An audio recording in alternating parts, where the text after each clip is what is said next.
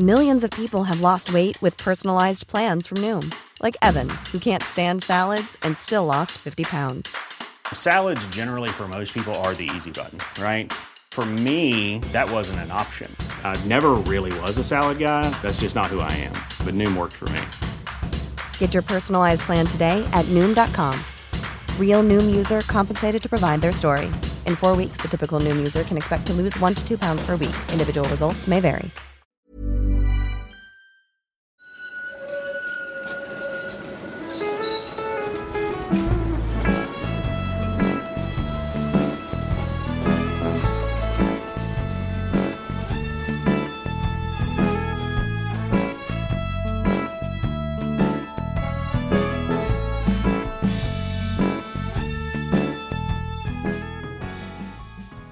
Och där fejdar liksom eh, spårvagnen ut som är med i våran jingel. Har du aldrig funderat på vilken spårvagn det är? Jag tror att det är den sjua som kommer från Tynnered på väg eh, förbi Marklandsgatan som Mm. jag ser där borta. Det kan vara den spårvagnen. Jag är väldigt säker på att det är en, den äldre varianten som snart är helt borta. Ska vi inte göra ett avsnitt med eh, din bror som Det har komponerat jingeln där vi går igenom och eh, Ja. pratar om just vilket Och så har vi spårvagnsljud med det är? Amandus, min andra bror också, eftersom han eh, har kört massa spårvagn. Mm. Han borde ha koll. Frågan är också, det gnisslar ju väldigt mycket. Ja, Så det lär ju vara en kurva. ja, Och då undrar man vilken kurva mycket också. intressant. Ska vi skicka den frågan till våra lyssnare att, att svara på? Ja, de, Skicka de till gator och torg i göteborg.gmail.com om du vet vilken kurva som det är spårvagnen Ja. gnisslar, gnisslar i och, Och så- vilken modell. Och så får jag väl fråga mina två bröder också om de kan eh, komma med någon insikt och någon slags facit. Men, eh, det var ett sånt här härligt intro-intro, alltså intro till introt, som är att det här är Gator och torg i Göteborg, en podcast om eh, gator, platser och annat skojigt i den här staden. Och mig har vi som vanligt Mattias. Mattias, ja precis. Mm. Jag skulle säga det denna gången. Ja, blir förlåt. Du... Nej, nej. jag kan säga ingen ditt fara. namn, Daniel Karlenfors. Men vad gör jag här? Du är programledare och ställer frågor till mig. Vi sitter ju här nu eh, på någon slags eh, Plats. plats. Och då är ju frågan, är vi verkligen på den platsen som vi ska prata om nu? Ja, det är vi faktiskt. Vi är nämligen på Marklandsgatan.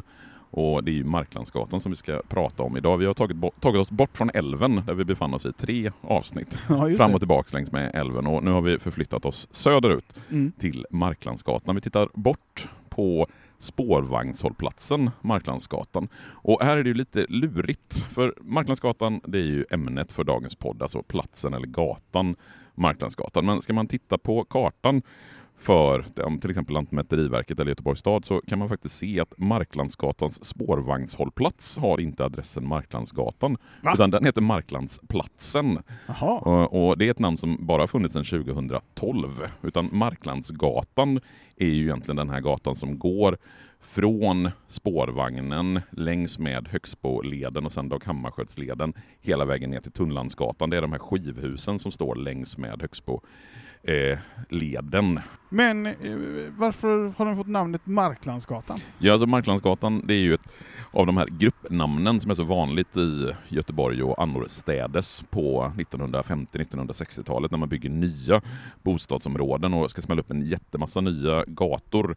Då tar man gärna ett tema. Vi har ju varit borta och pratat i Frölunda om Musikvägen och liknande, Marconigatan och Radiotorget. Och just runt här Marklandsgatan så har vi platser som har fått namn efter mått på värden av jordegendomar. Det vill säga hur mycket en jordegendom var värd. Och då kunde man mäta det i olika mått. Och vi har eh, runt omkring här Kapplandsgatan, Skepplandsgatan, Tunnlandsgatan. Det är den typen av gator som vi har här omkring Marklandsgatan. Så det är ett sånt här gruppnamn. Och jag tror att Marklandsgatan får sitt namn officiellt i slutet på 1950-talet. Och det kopplar ganska bra upp till Högsbo och alla mynten då också, när du har markland och det är ett slags mått på värdet. Ja, och jag tror att det finns en poäng där att man går över till sen guldmynt och markmynt och liknande där uppe. Och pennygången, Som vi har pratat om i ett avsnitt tidigare. det har vi.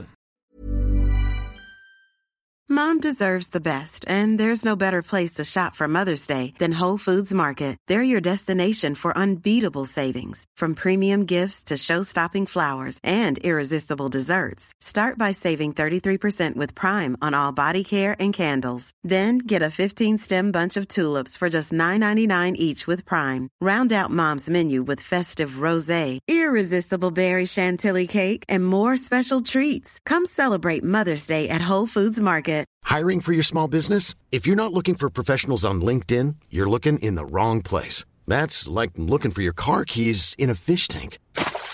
LinkedIn helps you hire professionals you can't find anywhere else, even those who aren't actively searching for a new job but might be open to the perfect role. In a given month, over 70% of LinkedIn users don't even visit other leading job sites. So start looking in the right place. With LinkedIn, you can hire professionals like a professional. Post your free job on linkedin.com slash people today. Ja, och det här är ju ett fritt avsnitt som alla kan lyssna på, eh, men vi är väl medvetna om eh, att vi har reklam, och den kanske man inte alltid vill ha. Nej, vill man slippa reklamen så kan man gå in på patreon.com gator och torg i Göteborg och där blir månadsgivare. Mm. För då får du avsnitten reklamfritt i din poddspelare. Går, går man in på sin sida på patreon.com gator i Göteborg Mm. så finns det där en länk som man kan klistra in i sin poddspelare för att kunna lyssna på alla avsnitt reklamfritt. För det är inte bara så att man får avsnitten reklamfritt, man får ju också tillgång till alla avsnitt i full längd. För vartannat avsnitt, det är ju för er som inte ännu är månadsgivare på patreon.com gator i Göteborg, de är ju så att säga rumphuggna. De blir bara 10 minuter långa. Så vill ni ha fullversionen utan reklam av även de avsnitten så går ni in på patreon.com gator och torg i Göteborg.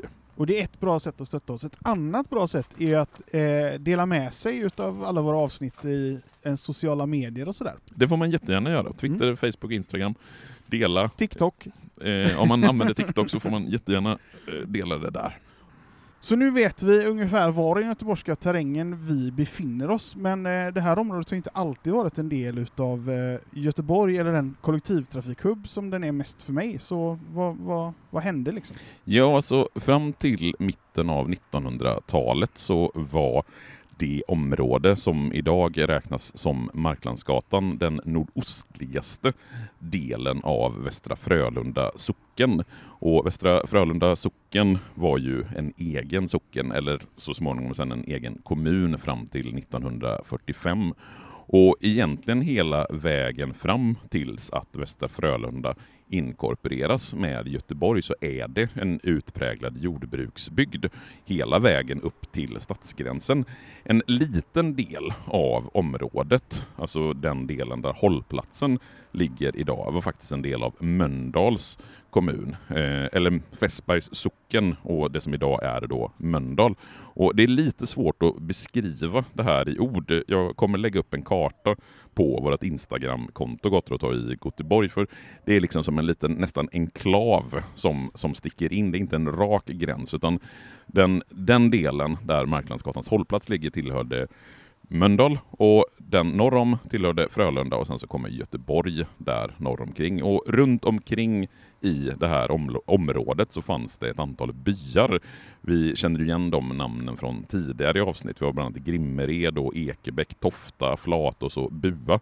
Det är sådana byar som låg i Västra Frölunda socken. Jordbruk finns det väl typ inga spår av idag.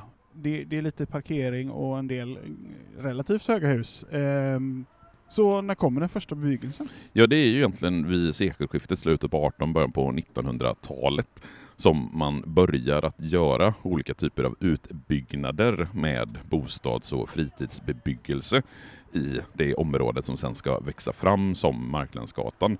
Och om man tittar på tidig bebyggelse här i området så skulle man kunna definiera tre ganska distinkta områden av, eller typer av bebyggelse. Vi har dels Frölunda Boys villaområde som vi fortfarande har rester och delar av.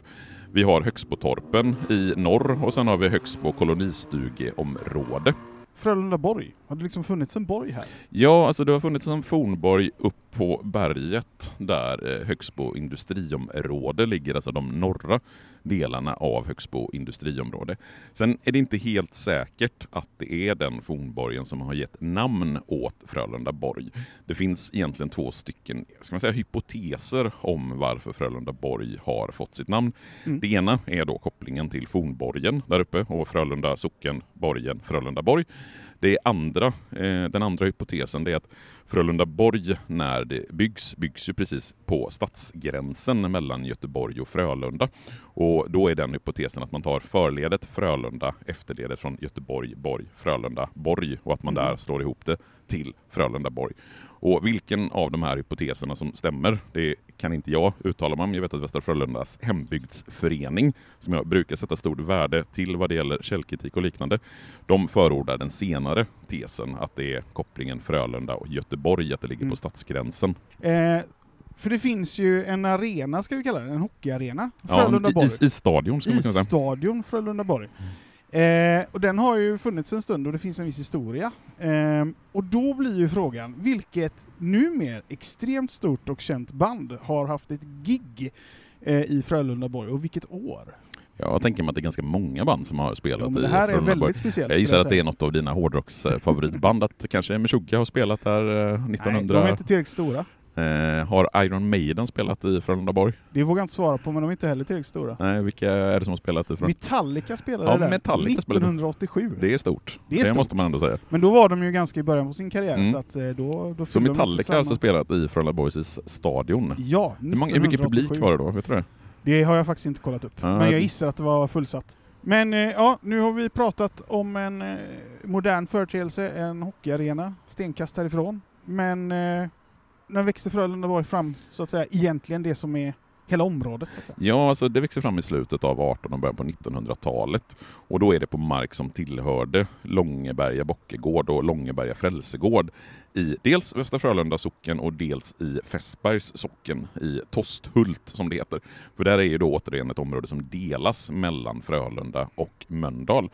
Och bebyggelsen som växer fram den låg då precis utanför Göteborgs stads gränser längs med den landsväg som går söderut från Linnéplatsen och sen söderut mot Frölunda och Askim. Alltså där Dag Hammarskjöldsleden går idag. Och man kan idag dela upp Frölundaborg i två delar. Dels den som då låg i Västra Frölunda i den norra delen, Frölundaborg, och dels den som låg i den södra delen i Mölndal som heter Tosthult. Och det är det området som man kan säga inringas av Marklandsgatans hållplats där Marklandsgatans pizzeria ligger bland annat. Och kring förra sekelskiftet där runt 1900 så kan man ju säga att det är ganska få i Sverige som känner till begreppet villor eftersom då bodde man antingen i en gård eller stuga på landet eller en lägenhet inne i stan. Villor tror jag växte fram i Tyskland från början och de första villasamhällena i Sverige har vi i Stockholmsområdet 1878 i Sundbyberg och i Djursholm 1889. Och de första villorna i Frölundaborg de byggs då under de första årtiondena av 1900-talet. Och en del av de husen som är från det riktigt tidiga 1900-talet finns fortfarande kvar längs med Frölundaborgs allé norr om Marklandsgatan. Och det är de husen som vetter mot Marklandsgatan, alltså längst i söder i Frölundaborg. Jag ska lägga ut kartor och markera vilka av de gamla husen som fortfarande finns kvar. Och området i Frölundaborg det får ju ökad betydelse när man tar fram Säröbanan under det tidiga 1900-talet. Dock fanns det inte en station i Frölundaborg från början men de boende i området pockade på att det skulle behövas bättre kommunikationer mellan Frölundaborg och stan vilket gjorde att man 1908 invigde Frölundaborgs station längs med Säröleden. Och senare så kom den stora landsvägen att dras parallellt med den del av järnvägen och fick namnet Dag Hammarskjölds väg. Och här känner jag ändå att du kanske ska dra lite kortare än Dag Hammarskjöld var, för man får inte en väg uppkallad efter sig hur som helst. Nej, Dag Hammarskjöld han var ju svensk diplomat och politiker och framförallt känd i världen som FNs generalsekreterare. Och anledningen till att han fick en väg uppkallad och sen senare, senare också motorleden, Dag Hammarskjöldsleden, det var ju för att han omkom 1960-talet. Jag kommer inte exakt ihåg när han medlade i eh, konflikten i Kongo. Och det finns mycket som tyder på att han blev mördad, att hans plan blev nedskjutet. Men det har aldrig riktigt klarlagts vad det var som hände. Men i och med att han dog där på 60-talet så fick han den här vägen och sen leden uppkallad efter sen. Vi har varit inne på den här hockeyarenan. När byggs den? Är det nu? Det är 1967 som Frölunda Boys arena, så att det är när Marklandsgatan är färdigbyggd som man bygger den första Frölunda Boys. Sen renoverar sig ju den i grunden 2009. Men vare sig kolonin eller torpen är ju kvar. Vad händer med dem? Ja, så koloniområdet och Högsbotorpen, det är ju två områden som man plockar bort under 1900-talen. på, 1900-talet. Högsbotorpen har vi pratat om bland annat i avsnittet om Axel Dahlströms torg och även i avsnittet om Pennygången, tror jag.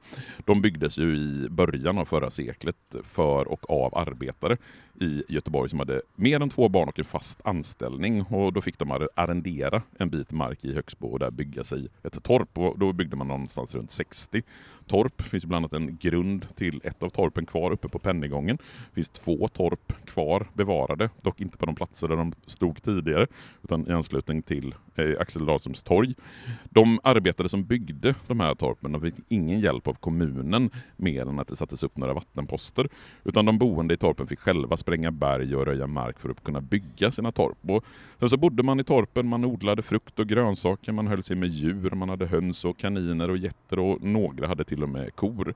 Och sen så när man under efterkrigstiden ska börja den här storskaliga bebyggelsen av förortsområdena, då sägs de här arrendena upp och man tar marken i anspråk. Bland annat då för storskalig bostadsbebyggelse i Högsbo och sen upp på Högsbo höjd. Och även Högsbokolonin går samma öde till mötes som Högsbotorpen. Och precis som Högsbotorpen så byggs det här koloniområdet under 1900-talets första hälft. Och Högsbo koloniområde, det är ett antal små kolonistugor som låg precis där Marklandsgatan respektive Kapplandsgatan ligger idag. Och 1958 så ska den sista midsommarfesten i Högsbokolonin ha hållits. För sen efter det så behöver man ta marken i anspråk för annat. Man ska ju bland annat bygga hela Marklandsgatan. Så de flesta kolonistugor de flyttas till Välenområdet i Askim där de fortfarande står kvar. Ja, Västra Frölunda blir en del av Göteborg 1945. Är det lite utav katalysatorn för förändringarna i området? Ja, alltså när Göteborgs stad ska expandera under andra halvan av 1900-talet, då behöver man ju mark. Så 1945 så inkorporerar man hela Västra Frölunda med Göteborg och i början av 1950-talet så blir även de här små delarna av gamla Fässbergs socken en del av Göteborg, så Göteborg äger hela det här området. Och den lättbebyggda jordbruksmarken i nuvarande järnbrott och Rud betraktades vid den här tiden som stadens största markreserv dit hälften av den fortsatta bostadsproduktionen under slutet av 40 och början på 50-talet skulle förläggas. Man började direkt att planera området. Man skulle ha industrier, man skulle ha bostäder och man skulle ha anslutande centrumanläggningar. Och den dåvarande stadsplanechefen Tage William Olsson han hade en tydlig ambition med hur Frölunda socken skulle planeras.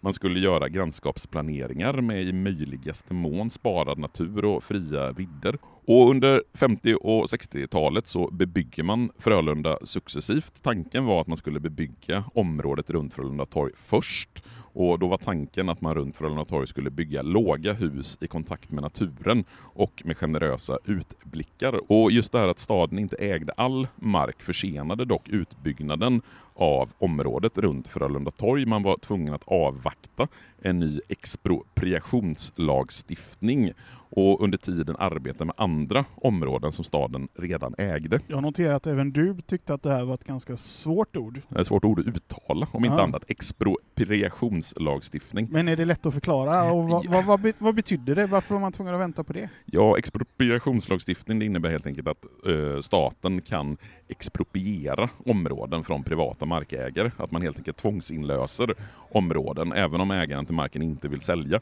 så kan staten genom lagstiftning bestämma att nu ska vi ta över den här ska, marken. nu ska du sälja marken Ja. oavsett om du vill eller Oavsett inte. om du vill eller inte. Och anledningen till att man var tvungen att vänta in det här, det var ju att just man ägde inte marken. Men däremot så ägde man ju annan mark i Frölunda socken, till exempel runt, runt Järnbrott där man bygger Radiotorget på 50-talet. Och sen har vi Högsbo torp i början på 1950-talet, även det som utformats i form av en grannskapsenhet med det klassiskt formade Axel Dahlströms torg i centrum. Och här vill jag ändå påpeka att vi har gjort någon slags loop för eh, det avsnittet om Axel Dahlströms torg, vilket är det? Det är det första avsnittet som vi gjorde i den här Ja. serien överhuvudtaget. Kommer du ihåg något speciellt från det avsnittet?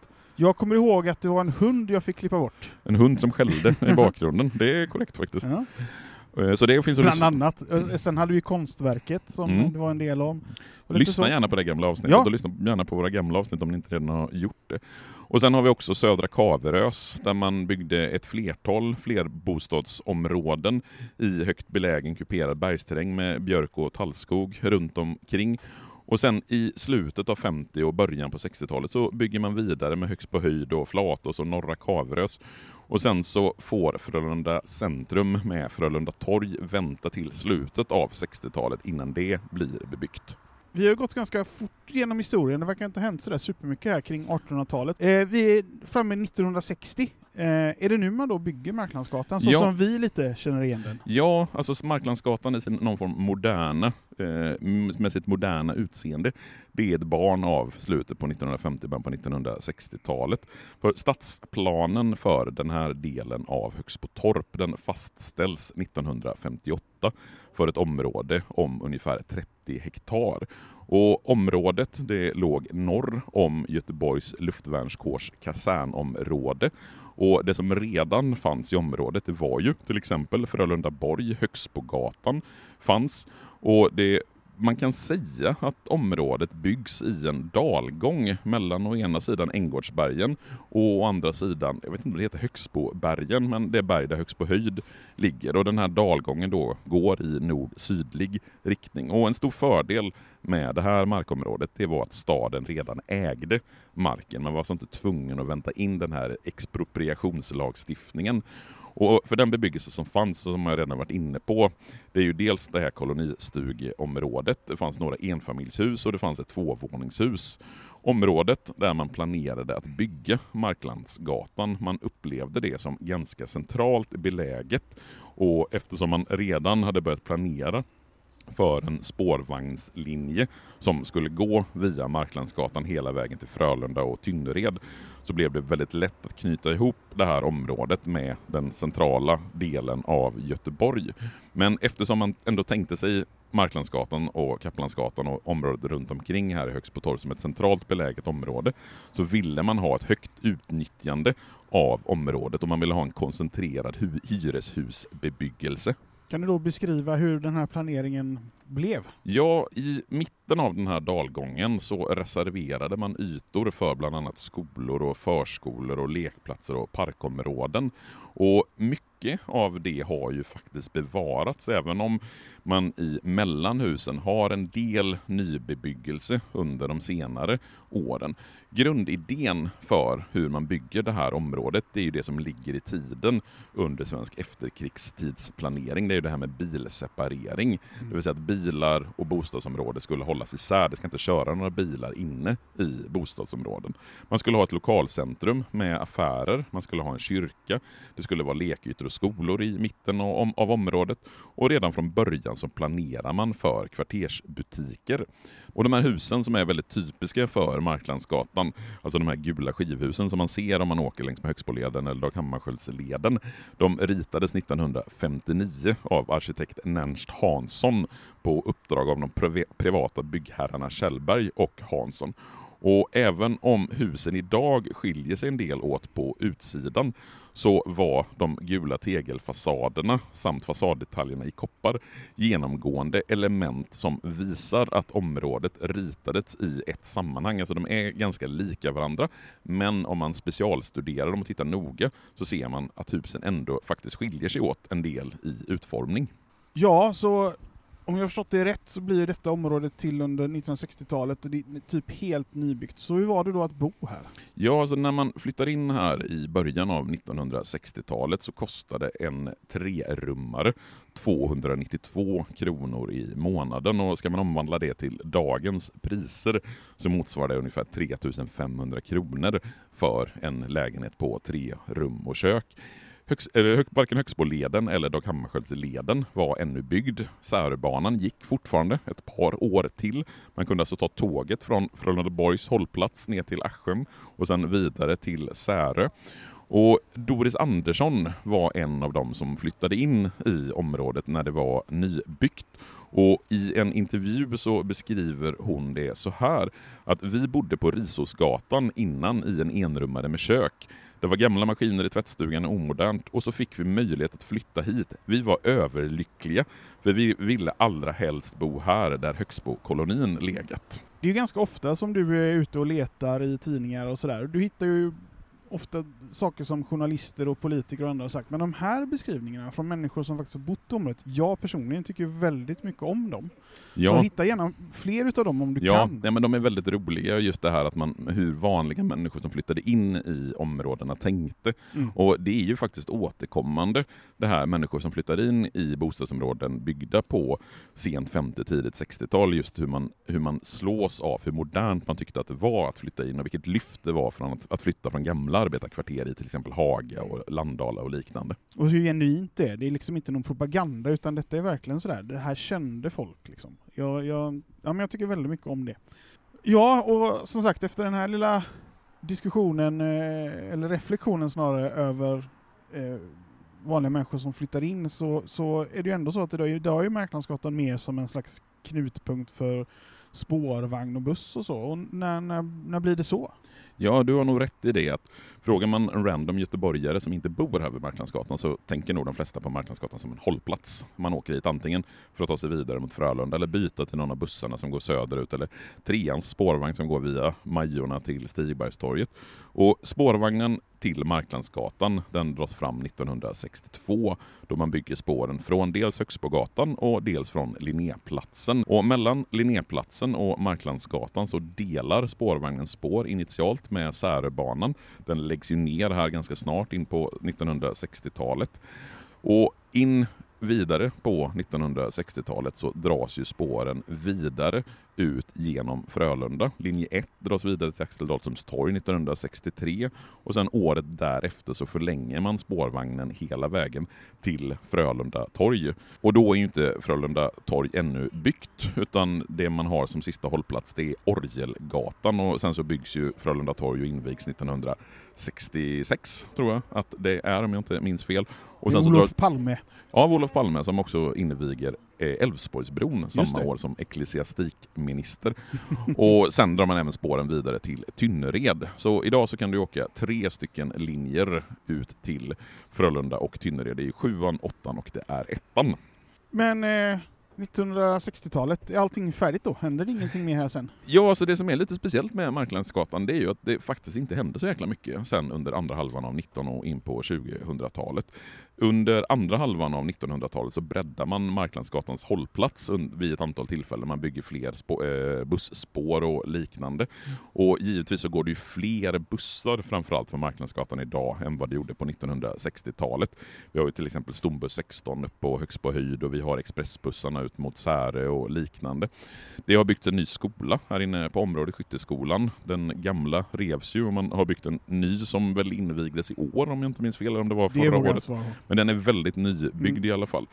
Sen längst söderut i området, alltså mot Tunnlandsgatan, så finns det ju några ganska nybyggda hus som har stått där i knappt tio år. Men som helhet, om man ska titta på Marklandsgatan idag, så är det ju väldigt mycket ett monument av sin tid. Mm. Det är ju ett exempel på den här storskaliga bostadsbebyggelsen och trafik, idén om trafikseparering som man hade under 1960-talet. Får nog ändå säga att du faktiskt glömt en grej. Vilken då? Den stora laddstationen för elbussar. Ja, Marklandsgatan har ju också en laddstation för elbussar som vi ser därifrån vi Here's a cool fact. A crocodile can't stick out its tongue. Another cool fact you can get short term health insurance for a month or just under a year in some states. United Healthcare short term insurance plans are designed for people who are between jobs, coming off their parents' plan, or turning a side hustle into a full time gig. Underwritten by Golden Rule Insurance Company, they offer flexible, budget friendly coverage with access to a nationwide network of doctors and hospitals. Get more cool facts about United Healthcare short term plans at uh1.com. Twitter. Det säger också eftersom, någonting om vad jag lägger märke till. och eftersom 16-bussen är numera oftast en elbuss så stannar väl den där och laddar. Men ska man titta på Marklandsgatan som helhet så, så är det ju väldigt mycket, det, det är en rest från 1960-talet. Det har inte hänt så himla mycket i Nej. området vad det gäller bebyggelse. Som jag då brukar säga, vi har kommit till något slags slut för den här gången. Det kan ju Ja. finnas mer saker att säga, men, men just nu kommer vi inte på något mer. Nej, vi är färdiga med Marklandsgatan för idag. Ja, Så vi hörs igen om en vecka. det gör vi. Ha det Hej då. Hej.